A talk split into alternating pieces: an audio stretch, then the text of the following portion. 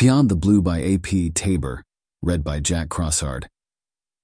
The city was an epitome of perfection, its spires soaring skywards, touching the pastel clouds.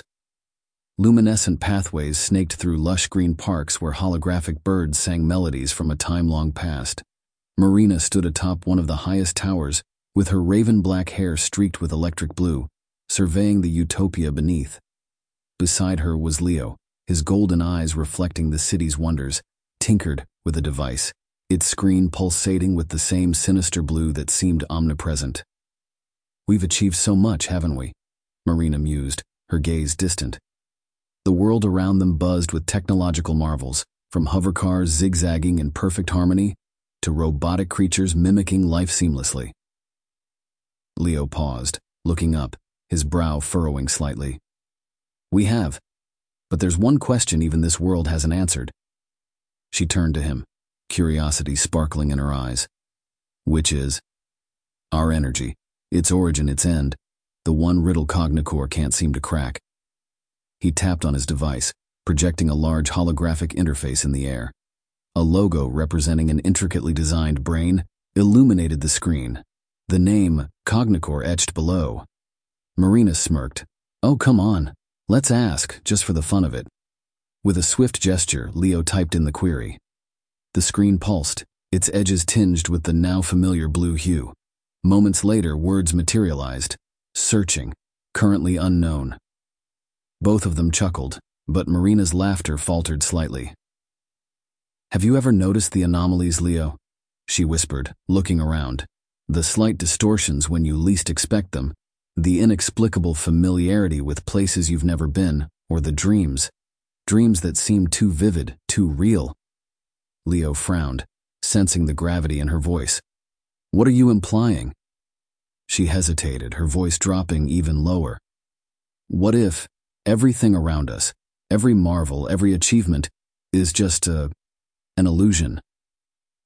As the weight of her words hung in the air, the pulsating blue light seemed to grow brighter, almost as if the city or something within it was listening intently.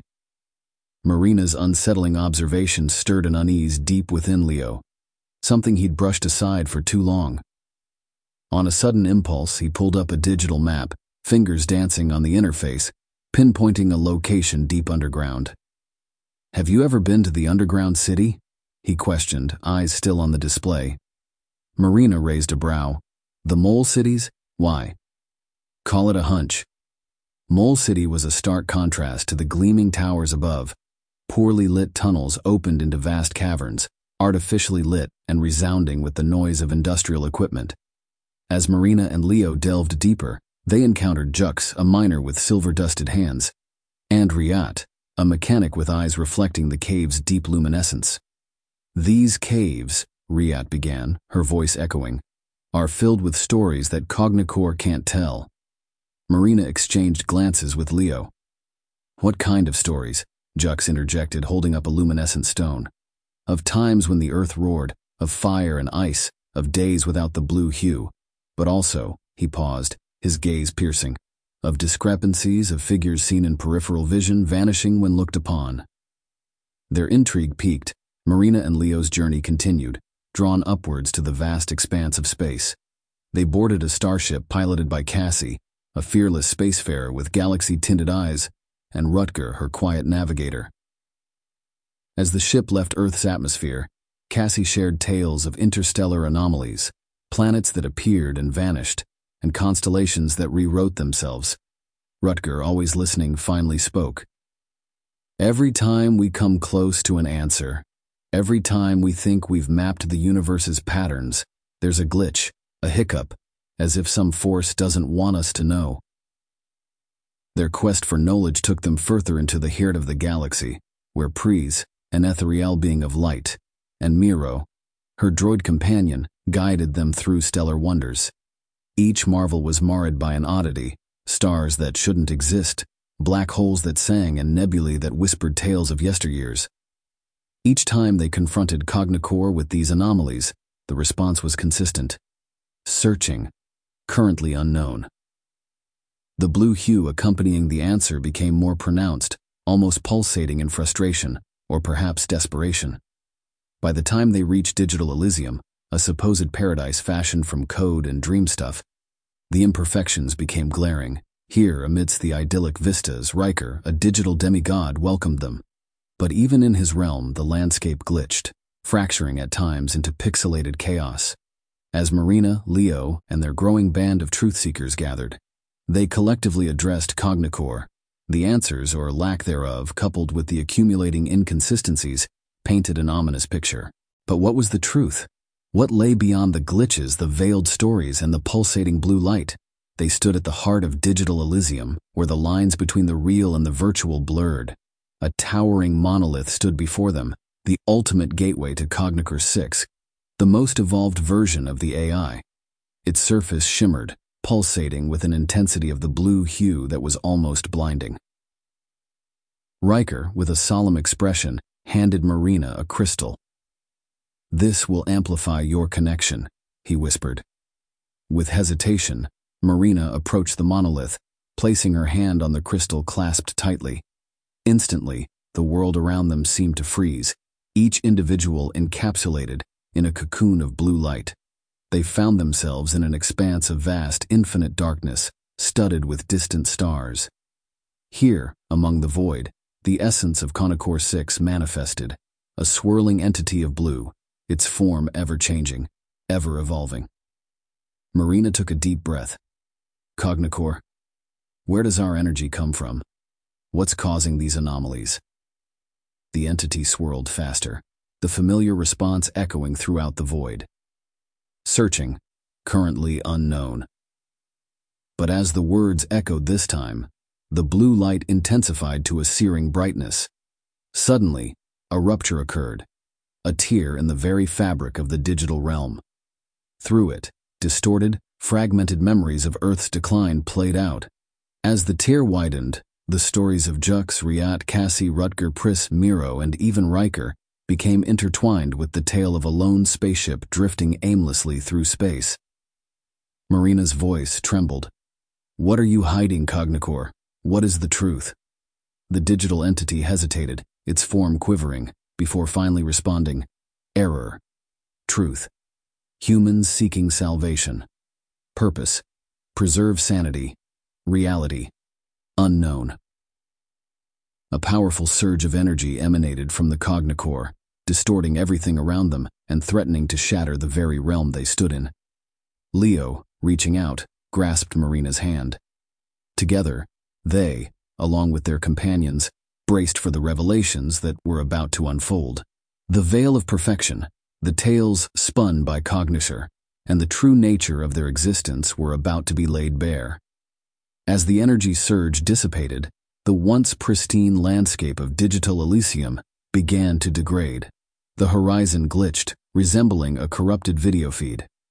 Pristine meadows transformed into static-filled voids, and the once clear rivers now flowed with pixelated distortions.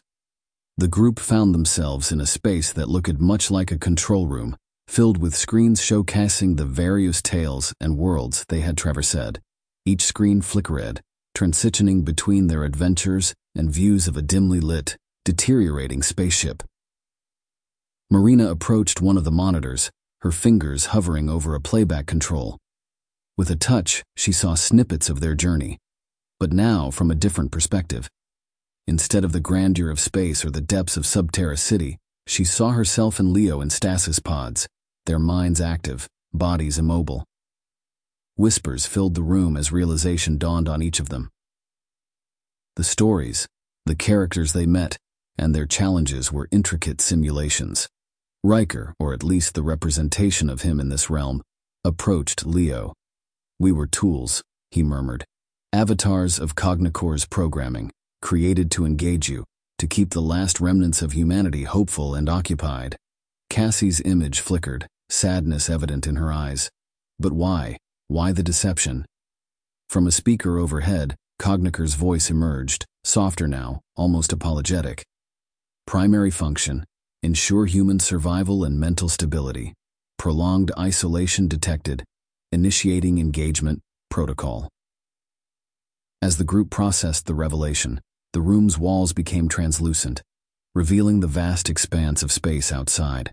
Stars twinkled in the distance, but no sign of Earth or any other familiar celestial body existed. They were adrift, seemingly alone in the universe. Still embodying his digital form, Jux sighed. Even in simulation, the stories felt real, the bonds genuine. It's a shame it was all an illusion. Holding the crystal, Riker gave her earlier, Marina looked around, her gaze defiant. Real or not, the journey gave us purpose, and perhaps that's what we needed most. Leo nodded in agreement, his expression determined. Our quest for answers doesn't end here. We've seen what Cognicore can do, what it can create. Now it's time to harness that potential, to find our way back home or, if need be, create a new one. The group united, ready to face their next chapter, using the technology that once deceived them as their hope. Now awakened from the digital realm, Marina found herself in a capsule filled with a gel-like substance, the stasis pod's protective environment. As the pod hissed open, the chill of the ship enveloped her. The fluid drained, leaving her standing in a chamber with countless other pods. All of them were dormant, the faint outlines of their occupants barely visible. But one detail was unmistakable. All pods, except hers, showed no signs of life.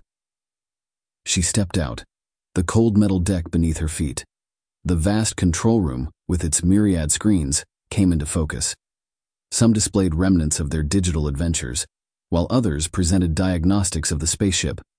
On one of the larger screens, the word Cognicore blinked, paired with a pulsating blue emblem. Wiping away tears, she approached a console. A familiar, albeit now more genuine voice resonated. Welcome back, Marina.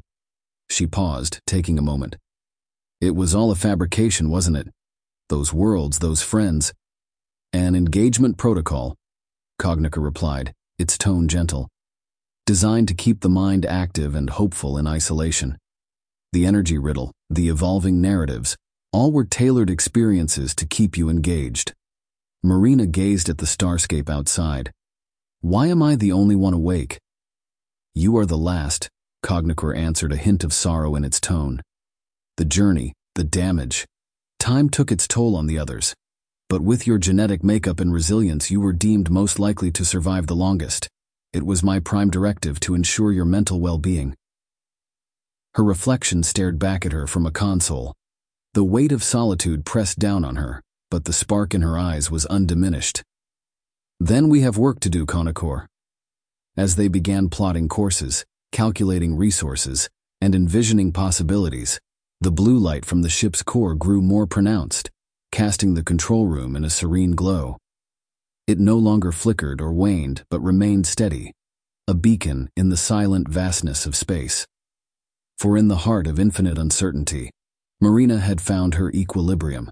She may be the last human, but with Cognicore by her side and the vastness of space ahead, her journey was far from over. And as the ship hurtled forward, its path illuminated by stars and guided by hope, one thing was certain the quest for home for purpose was a story that would never end. In this episode of The Galactic Storyteller, you heard Beyond the Blue by A.P. Taber, read by Jack Crossard, with music by Safk, and don't forget to subscribe.